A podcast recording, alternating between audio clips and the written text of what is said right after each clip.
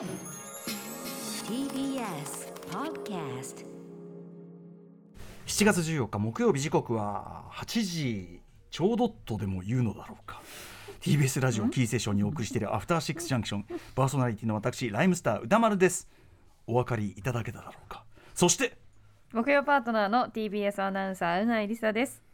お分かりいただけただろうかさてここからは聞けば世界がちょっと変わるといいなな特集コーナービヨンドザカルチャーとでも言うのだろうか。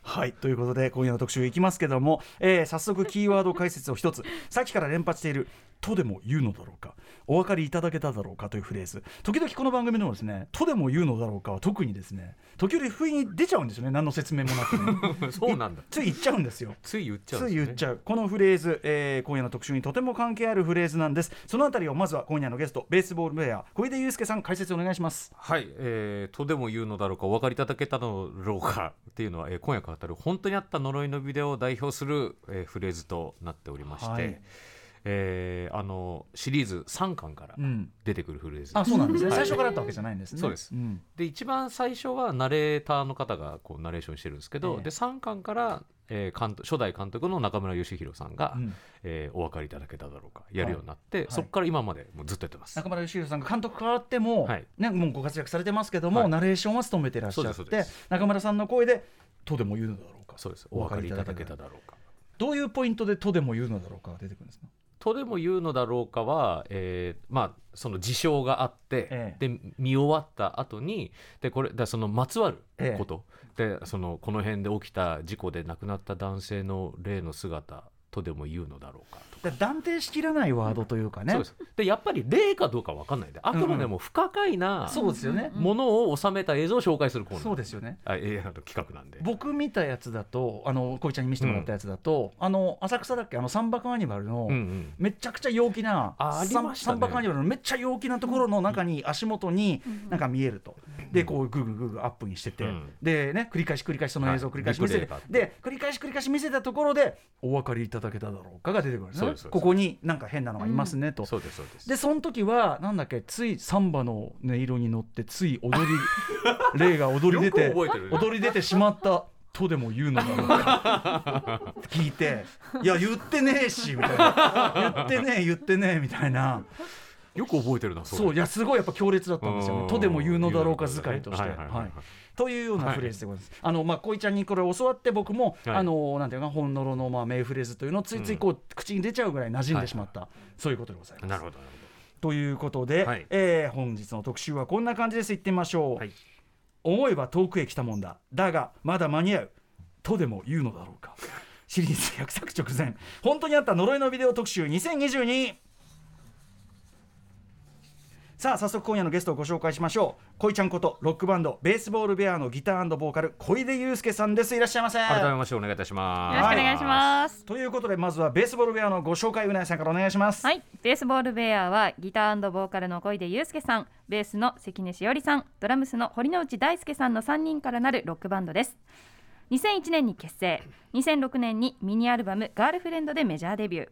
今年はバンド結成20周年そしてメジャーデビュー15周年のダブルアニバーサリーイヤーということでえ去年10月には9枚目のアルバム「ダイアリーキー」をリリースされています。はい、まああのベースボールベアもちろんそのスーパーイケてるバンドで超かっこいいグループあのライムスターも大変仲良しでついこの間もね、うん。リハーサルでたまたまねたまたま会ってね。たまたまでぜ全員で会うのめちゃくちゃ久々だったんですよ。めちゃくちゃだからすごい嬉しかったですよ。でも僕ははしゃいじゃって、うん。あのあんまりやんないんですけど写真撮りましょうよとかって言ってうんうんいや本当本当。嬉しかったです。嬉しかったです。ねあもう全然あの年とか一回り以上全然違うんだけど、遊ぼうよ、遊ぼうよまたみたいなね感じでお元気で何よりでございます。はい。そ。そしてその中でも小出祐介さんはですね、はい。私の番組まあもう何でもいろんな形でお世話になっております、えーこの番組のご出演で言いますと昨年10月21日木曜日、えースパロボねスーパーロボット対戦一人総選挙をお送りいたしました、ということでございます。さあということでまあ小井ちゃんいろんなものが詳しいんですけどもその中中一つライフワークはやはり本物ですね。そうですね。はい、えー、こいちゃんのライフワークでもある日本のオリジナルホラービデオシリーズ。本当にあった呪いのビデオ。通称本呪特集。本日2022最新版をお送りします、えー、ウィークエンドシャッフル時代からお送りしました。あと24時間ラジオの時に、うん。それこそあのさっきの3番のやつも多分その時も見て。あその時見たのか。で、まあ、僕ら見てキャキャキャキャ言ってて、はいはいはいで横でコンバットルからずっと酒飲みながら行って、はいはいはい全く内容を理解しないまま はいはいはいはい。あこれどういうこと？こいちゃんどういうこと？みたいな。ありましたありました。理解力が低すぎるっつってうんあの酔っ払って嫌だなって思った日でした。ねえ、はい。そんなこともやってまいりました、はい。そして、えー、アトロクになってからもほんのろ20周年タイミングでね、はい。劇場公開もあったりしてね、はい。あのグッズ持ってきてもらったりもしましたね、はいしましたね。さあということで3年ぶりのほんのろ特集になるわけですが、なぜこのタイミングで改めてほんのろなんでしょうか、はい、えー実は先週水曜日にですねナンバリングの最新作97本当にあった呪いのビデオ97がリリースされまして、であの夏は3部作になってるんですよ。で毎月出るんですね。で先月出て今月出てで来月98が出て、はい。このペースでいくとまあおそらく来年あたりでこれは100いくぞと、うん。なのでこれもうでも100俺100になるとえさすがにあもう100いっちゃったら遠くまで行っちゃったなってなるじゃないですか。えまあねだって1本どんぐらいなんですか？一本まあ一まああのものによるんですけどまず大体1時間前後、1時間前後、うん。100本はちょっとね。そうですね。ってなるんでだまだまだあと3あるっていうこのタイミングで。まだ2桁2桁。そうそう。まだまだ2桁なんで。これやっぱり100になったら、ええ。いや遠いなってなるけど、ええ。まだまだいけるでしょ。まだ追いつける。まだいける。かもしれない。とでも言うのだろうから。ですね。はい。まあその今やろうじゃないかと。はい。でもあのどうなんですかね。まあ後ほども聞くかもしれないけど。100まだまだ続く雰囲気は100超えてもいきそうな雰囲気なんですか？それともうん。区切りつくいたりするのか？うん確かに。いやあのマジでこれ終わりどこないっていうか。これやろうと思えば会社潰れない限り続けられるそれだけでも人ねうなえさんも驚いたけどそれだけ人気が続いてるってことだよね。いやそうだと思いますよ本当に。あの劇場公開の時だってねちゃんと列してみんな並んでいったりしてるわけで、うん。本当に人いっぱい入ってましたし、うん。そういうことなんですよ。うん。ということで、えーいつもですねこれまあここから本能の特集を始めるんですが小出さんはですね、やはり特集に注力していただくあまり本業のベースボールベアの告知をおろそかにする嫌いがあります。はい非常に重要な年なので、はい先にはい、大事な告知をしておきましょう。はい、そうですねはいえー、いいですか？ツアーツアーですね。はい、まず、はい、ツアーが始まります。えー、ライブインライブ I have you 3という対バンシリーズが、えー、間もなく始まります。えー、7月の20日、えー、ゼップ横浜から始まりまして、えー、アシッドマン、えー、ゼップ名古屋でクリーピーナッツで、ふゼップ福岡でフレデリック、ゼップ大阪ベイサイドでアジカンをゲストに、えー迎えてうんライブをやります。楽しそはい。でそして、えー、11月10日にですね日本武道館公演ありますう。すごいおめでとうございます。10年ぶりです。よろしくお願いいいたします。うん。うん11月10日これは、はえっ、とチケットはまだ？これあもう発売してます。はい。はい。ぜひぜひ。よろしくお願いいたします。はい。木曜か。そうなんですよ。僕なんですよ。まあでもなんかやりようっていうところもありますけどね。やりようだと思う。どどうやる、うん、やりようね。やりようだと思います。はい、ということで日本武道館もありますということで大事な感じでございます、ということで、はい。ちょっとベースボールウェアの曲もかけたいんですけど、はい。まあどうしましょうかと思ったのが新婦タイミングでもないし、うん。まあコラボツアー始まるっていうことで、うん。対バンツアー、はい。まあライムスターもまたやりたいなという気持ちも込めて、はい。あの曲を久しぶりにかけようかなと。そうですね。久々に。はい、今だってちなみにこれあのライムスター2人がラップを載せてるんですけど、うん。今こいちゃんこれ一人でやりますからね。そうなんですよ。ギター弾きながらしかも。しながら。大変ですこれ。大変だしでももうさすがに慣れてきたんじゃない？なでもだいぶ入ってきましたね体に。多分今俺たちよりうまいと思うよ。だっていっぱいやってんだもんいやどうか。いやでもラップそのものはだってそっちが本家だから。いやいやいやいやいや。うん。頭い。やまた一緒にやりましょう。はいぜひ楽しみにしております、ということで2013年リリース、えーベースボールベアとライムスターの対バン曲です、えーじゃあ曲紹介じゃあこいちゃんで。はい、えー、ベースボールベアでザカットフィーチャリングライムスター。はいベースボールベアザ・カットフィーチャリングライムスターお送りいたしました。ということでこの後はベースボールベア小出祐介さんと一緒に本のろ特集、えーとにかく時間が許す限り情報を入れていきたいということなんで、はい。よろしくお願いします。頑張ります。時刻は8時16分。とでも言うのだろうか。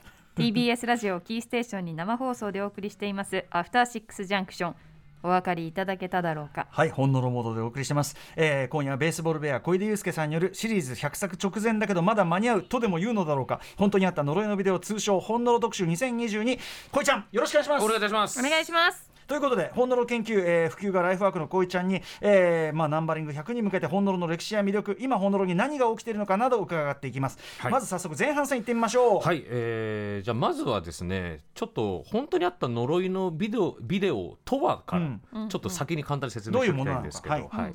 えー本物とはですね一般の視聴者から投稿された不可解な現象が収められた映像を、えー本当にあった呪いのビデオ制作委員会の人たちが、えー調査して紹介していくというものです。で99年から1999年から23年続く、まあ、いわゆる、まあ、こう心霊ドキュメンタリー系ジャンルの、えーパイオニア的なシリーズと。こんなえー継続して続いてるのはもうないでしょ 23ですからね、すごいですよ。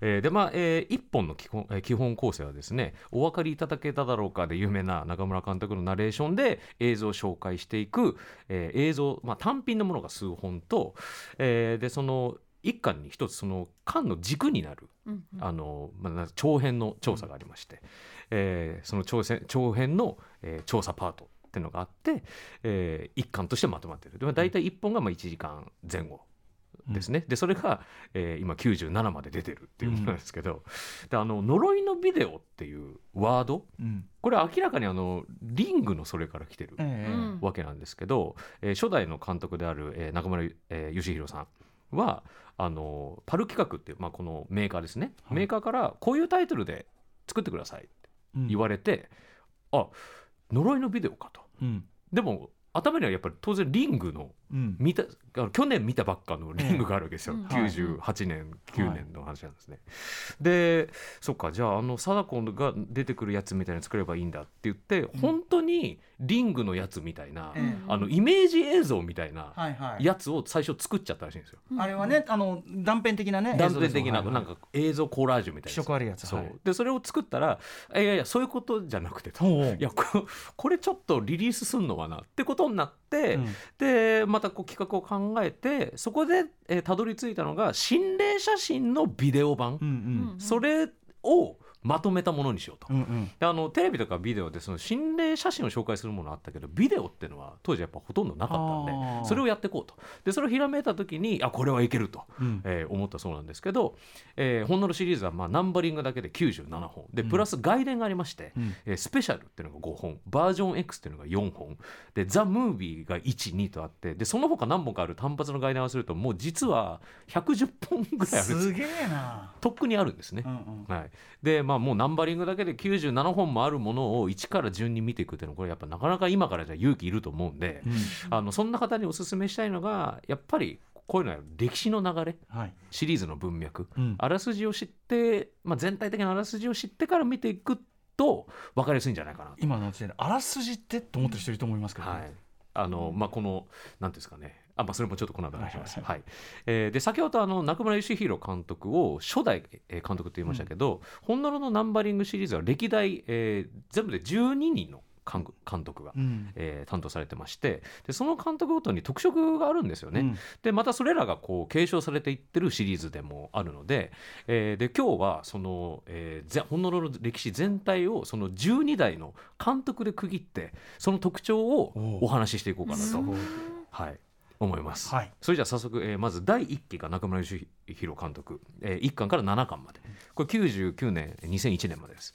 はい、でもう初代にして本物のフォーマットの完成がもうここでうん。されてまして、うんうん。まあ、お分かりいただけただろうか。うん。もそうですし、であと投稿映像のパターン。例えばあのカメラをこうパンした時にそこに何か映り込んだとかなんか監視カメラにノイズが走ってそのノイズの中に何か映ってるとかね、うそういうこう映像のパターンとかがもう初期に見られるものもいまだにうん。あるので、うんもうこの時からすでに完成されてたと。うん。で、えっと、外伝のスペシャル1で長編調査、えー、間またぎの調査っていうのもすでにやってます。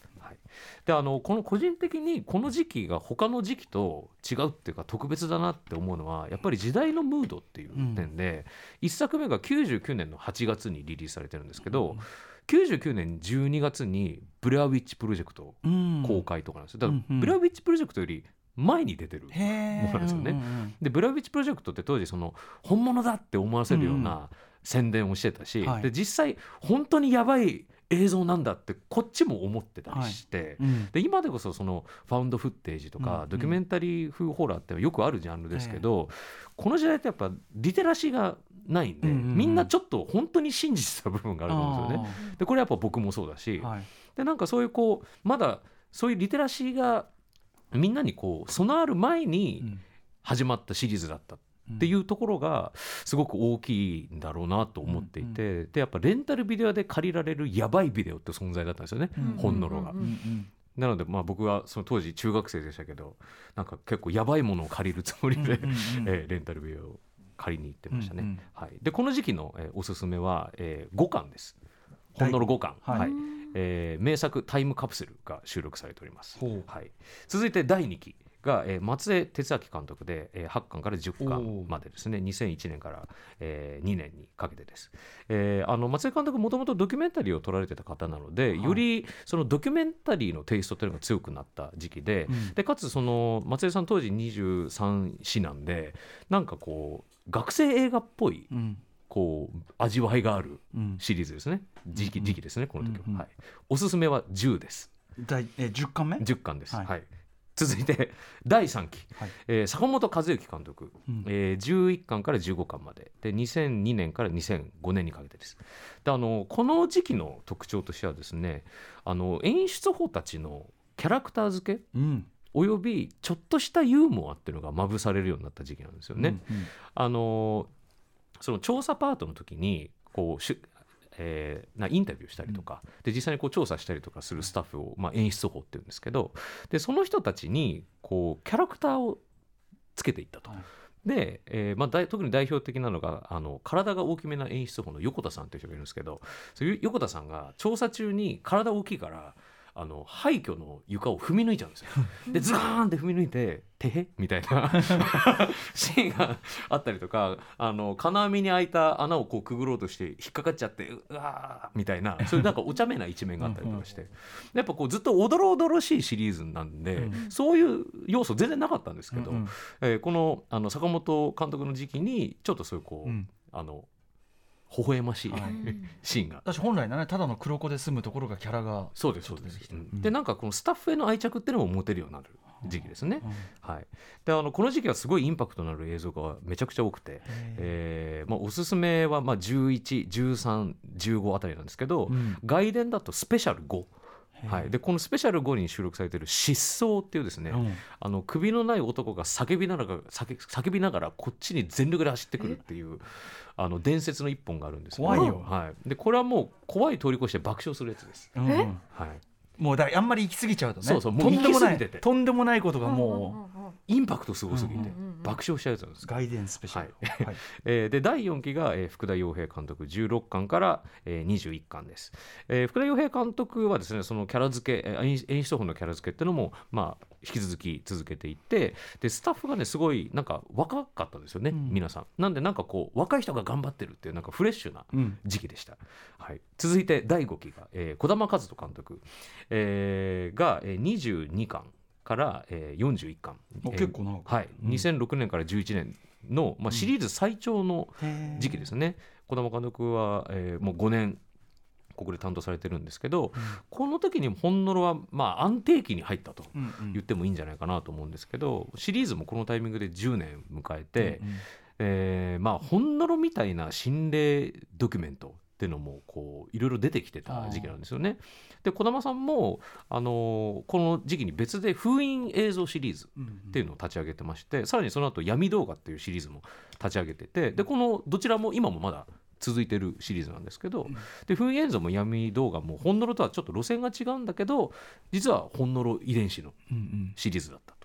えー。で、えー児玉監督のほんのろにおけるレガシーもいろいろ大きくて、うん。えーまあ、なんといっても演出法の岩沢っていう人と菊池っていう2人が出てきます。はい、でこの2人は特に、まあ、あのキャラクターが濃くてあのこの後に演出法から演出に、えー上がって、えー昇格して、えーシリーズを引っ張っていく2人になるんですけどでこの2人が長編調査の際にすごいこう数々の危機に遭遇するんですよね。で特に菊池に関しては自分の出生をめぐる長編の調査がありましてそのビデオと自分の出生がいろいろ絡んでたっていうう、ん っていううん、すごいね。これがあのシリーズ初の3部作構成となっててでこれがきっかけとなって夏の3部作が始まってそれも今も続いてると。スタッフ側のねそっちに行くってなかなかね。そうです。で、その菊池はもともとね、投稿者だったんですよね。うんうん投稿者からスタッフ。ああそういうこと。うんうんうん菊池。菊池さんの出世の方が気になっちゃいそうはい。でもそのきあのキャラクターに思い入れていくというのは重要な要そうで。素ですすよねそうで。す。はいうん。で、この時期に、あの画面がですね、4対3から16対9になって。あの映像もこうデジになっていくと、うんうんデジタル感が強くなってきて、うんうんであの投稿映像にもなんかデジタルノイズが乗る映像とかやっぱ増えてくるんですよね今までのアナログテープのビデオテープのうんうんザーっていうノイズよりもなんかこうビビビビビっていうなんか、うんうんあの機械的な感じの映像っていうのが増えあてで画面フリーズで。でそのフリーズした中から何かがうわーって起こるとか、そういう結構派手なことも起きるようになりましたね。はい、で続いて第6期が、えー岩沢宏樹監督42巻から55巻、えーで前回の、えー、タマフタマフル時代か、うん。タマフル時代の本ノロ特集はこのタイミングでした、えーで、えー、児玉監督期の演出法から昇格する形で、えー演出になったんです。岩沢と菊池とね。そうですそうです。で菊池ももちろん引き続き登場します、でさらに本ノロを、えー象徴するですね、えー女性演出法河合河合直美さんうん。が登場するのもこの時期で河合さんは45から80までうん出演します。ええ。ずーっと。うん。でまあもうえこの時にですね、えー岩沢さんがやるのは、えー第3期以降のその演出法のキャラクター付けっていうのをさらに発展させてこう本ノロ制作委員会の群像劇って言えるようなところの方,、方向性を打ち出したんですよ。うんうん。であのキャラの立った演出法たちでスタッフ同士のやり取りクスッとする展開とか。もう結構盛りだくさんで。まあ、あの長年のファンでこの時期が好きっていう方も結構多いんじゃないかなと。思うんですけど、継続したファンだとねやっぱね思い入れがやっぱできてるそうそうであのナンバリング55話、えー劇場公開もされてるんですけど、まあ、それに耐えうる長編となったのはもちろん投稿映像の力もあると思うんですけどスタッフたちの個性が光ってたからっていうのもやっぱあると思うんですよね、ドラマが楽しめたっていう。うんうん。えーのが大きいんじゃないかと。えーで岩沢さんは本土の卒業後に「えー心霊玉手箱」っていうシリーズを始めるんですけど、こちらはその群像劇方向をさらに発展させたような、えー作品でしたね、えーおすすめはやっぱり大スペクタクル作品55なんですけど。55はい、でこれを楽しむためにこの岩沢さん期42以降をまとめてみるっていうのも本物の入り口としては結構おすすめです。キャラクターに思い入れられるからだからそういう意味ではそのなんか断片的な映像だけ見るシリーズじゃもうないってことですよね。そうそうそうそうそう。シリーズで見ていくことで理解できることもたくさんある。っと想像しなかったタイプの面白みっていうか感じします私も1話完結系のがずーっと続いてるのかと思ってました、まあ基本はそうっちゃそうなんですけど、うんうんうん。でも特にこの連続性っていうのがやっぱり岩沢さんの時は強く出てましたよね。うんうん。うんはい。はい、で続いて第7期が菊池、えー、信秀さん、えーで56巻から70巻、出世したのか、えーそうです。そのまま上に上がりまして、うんうん演出として、えー第7期を引っ張ると。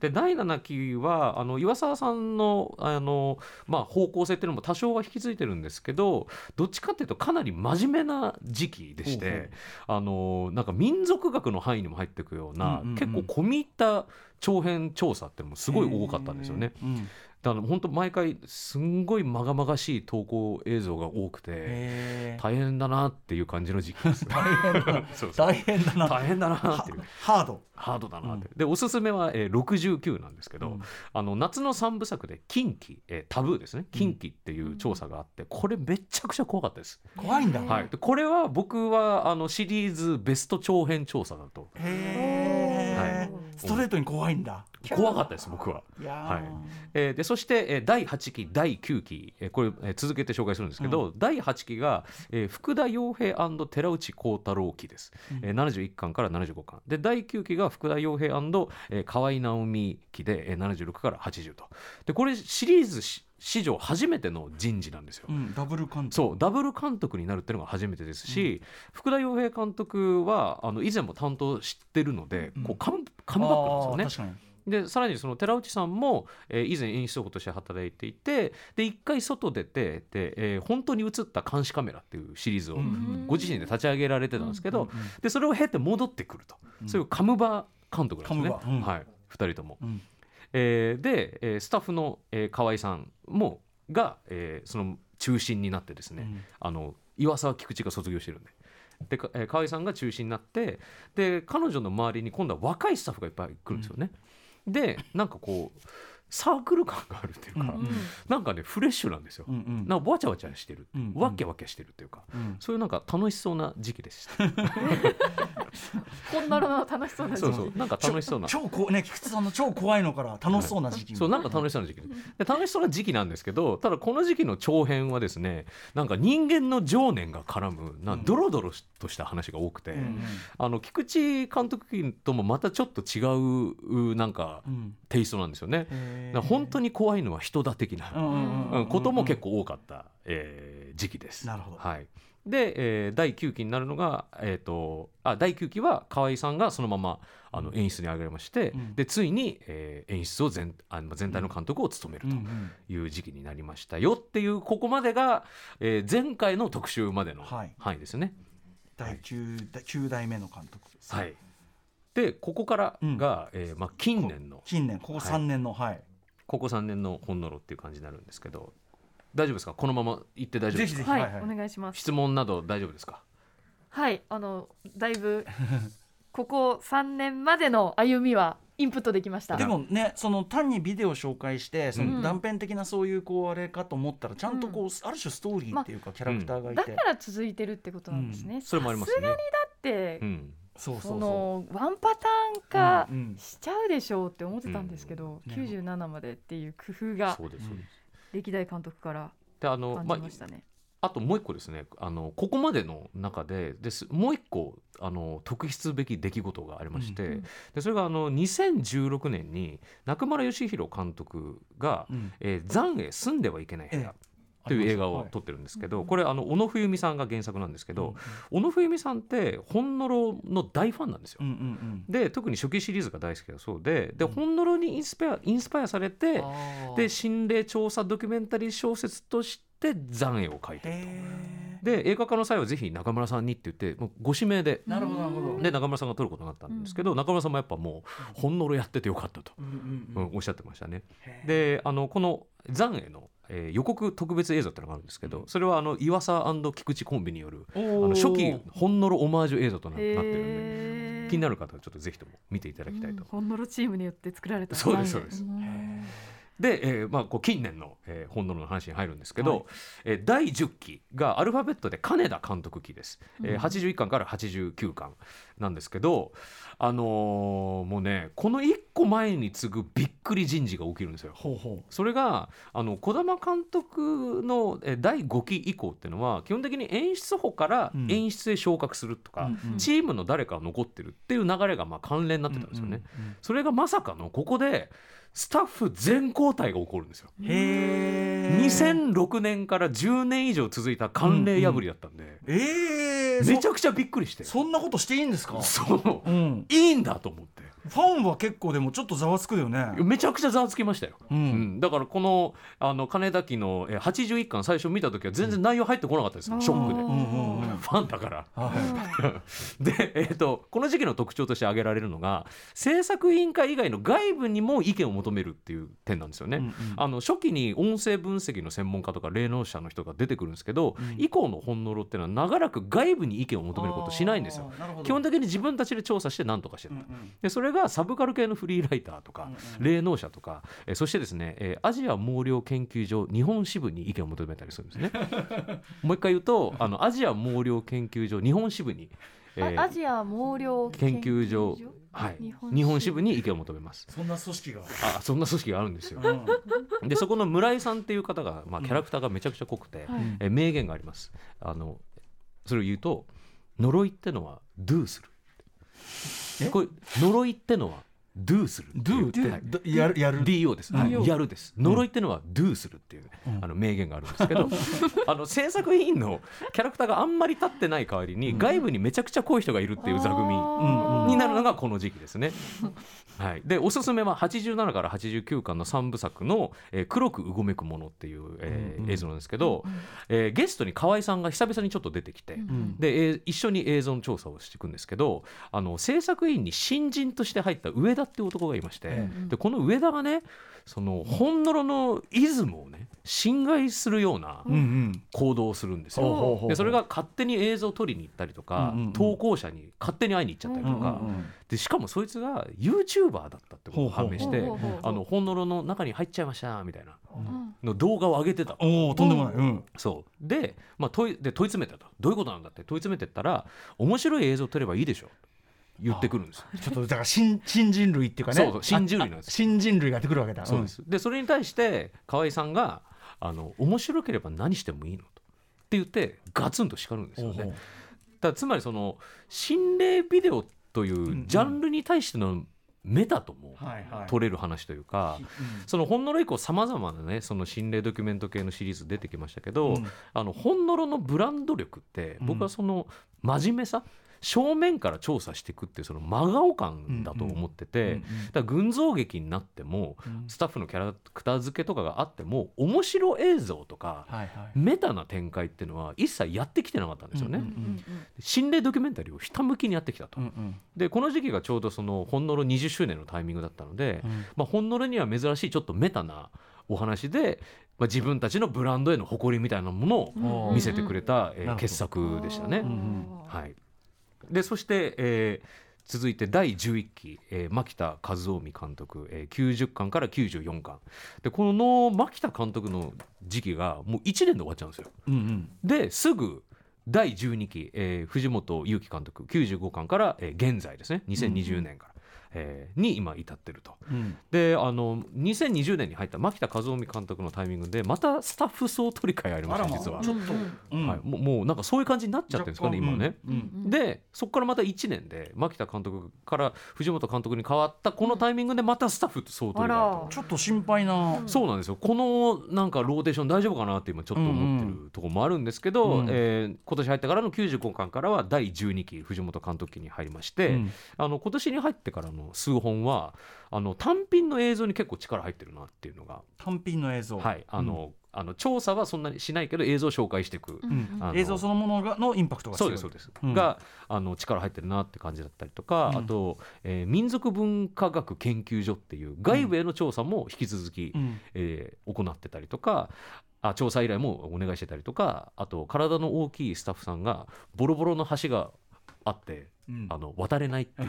なんかちょっと過去作っぽい。ちょっとあれですよね。なんだっけ？さっきのね体が大きい。そう横田さんね。横田さん。みたいな、なんか出来事も起きてたりとか。うんうんうんとちょっとなんとなく100巻への目配せ始まってんのかなっていう予感もちょっとしてる今日この頃っていう。ちょっと過去の要素も総ざらいしてそうなんですそうなんです。終なんか大団円に向かってんのかみたいな。っていうまあ大だそうですね。あの大パーティーに向かってるのかなっていう アニバーサリーに向かってるのかなっていう、えーまあ、ような時期なんですけど、うん。えーまあ、ちょっとざっとおさらいしてきましたけど、まあ、こういう今全12期、えーなってまして。でも第10代以降のちょっと激動というかなんというか、まあ、言い方によっては瞑想って言ったのもいいような、ちょっとねこのやっぱ23年のペースはね、うん。ちょっと心配になる感じでしたよあねーなんかこうスタッフへの思い入れとかもできる前に総取り替えうんがうん。2回あったので、はいはい。うん。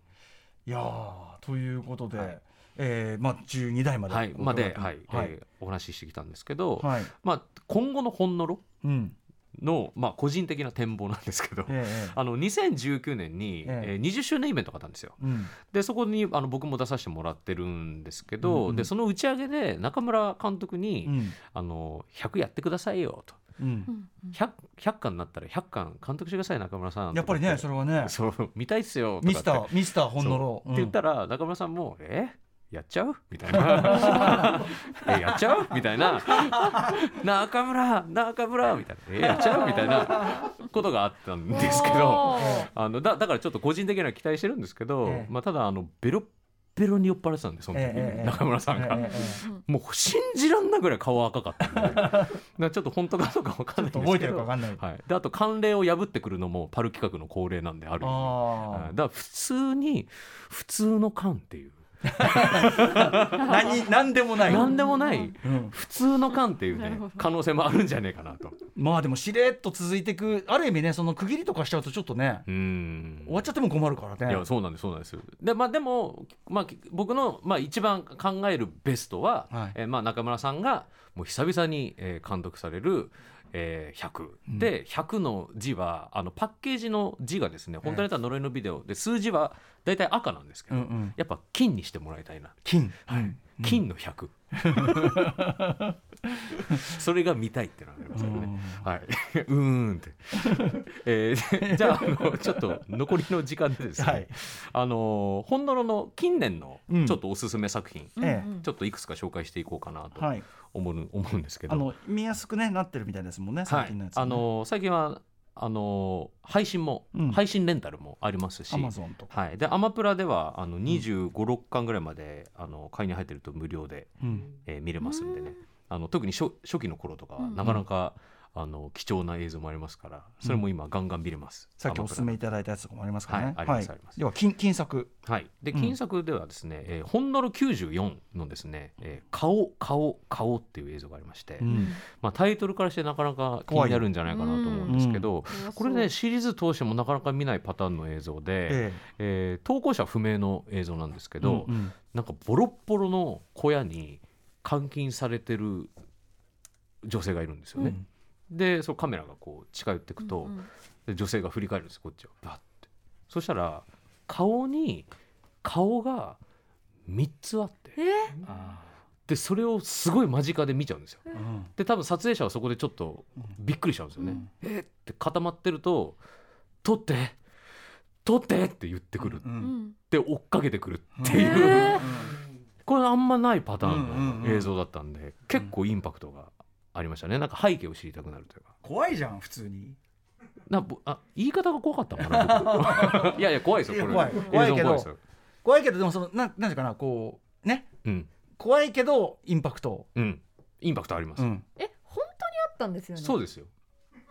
えこれ本当にあったんですよ。本当にあったのロイのビデオですそうですそうですいや見たら危ないじゃないですかやっぱり。まあね。あのちゃんとはい。先ほど実はその質問がねうん、はい。ありました。あのそんなのやっていいのかうん。ちゃんと迷子をお払いしてるんですよね。うん、そうですそうです。あのあー必ず冒頭で出てきますから。あー。この作品はあのお払い済みです。ドーン。最新作で。いやうなぎさんそこにドーンって音ついてだって97作それで続いてあー。なんならそっかそっか。110本続いてんだから。視聴者の方々そうちゃんと逆そう逆に言えばちんゃんとそうそうあ続いてるってことはお払い聞いてるんですよ。そうですね。そうスタッフの方でも別にそういうなんか不良の事故にあったりとか。っていう方はいるっていう話は出ました。あうん、でもじゃでももう見てる側の僕もうピンピンしますあから。あもうだって証明されてますから逆に言えば。うん。ーまあ97安作ま全は。で確かに。お払い効果あるっていうのが。禁止されますもんね。他の映画の方がよっぽど危ないかもしれませんその。そうですね、うんいや私着信ありとかリングとか、うん。うん結構すごく影響を受けちゃったんですよ、うんどんな影響を受けたあんですの本当に携帯解約しようと思ったりとか。すげえ。すげえ だったらどうしようとわかるよ。怖いもんね、うん。僕もリング本当に怖かったし、あれはでもフィクションだっていう、うんえい元で見てもそう思ったのに、うん。本当にあった呪いのビデオ、うん。本当にあったって言ってますからね、ビデオはほらあるからそれはだからそのな中の解釈は知らないよ。ビデオはあるから。確かに。本当に。ソフトがね、うん。ソフトもうででそれは中の解釈はそのいろんな解釈でもとでとでも言うのだろうかだからこう別にとでも言うのだ。例とは言ってないから別に。確かに断定そう的ではないお分かりいただけたかって聞いてるだけですから、全部疑問系そうそうそう。疑問系そう。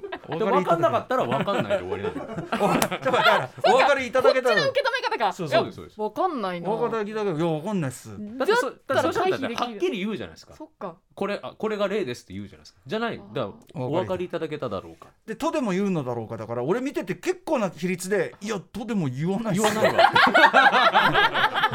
結構ある。その受け止めすれば、全然ある。大丈夫なのか。そうそう大丈夫大丈夫です。あー。ということで顔顔顔。はい。94そうはい、であと、まあ、ほんのろ95のですね、うん。熊牧場ってやつがあってあの、うん。熊園でうん。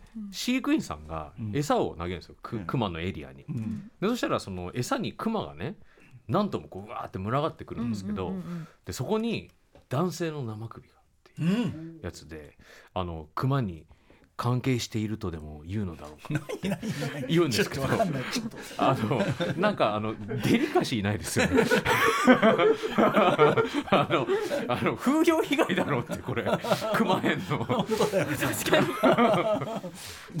そそんなこと言ってやんなよって、なんかさぜちょっとなんか呪いっつうかさ、うん。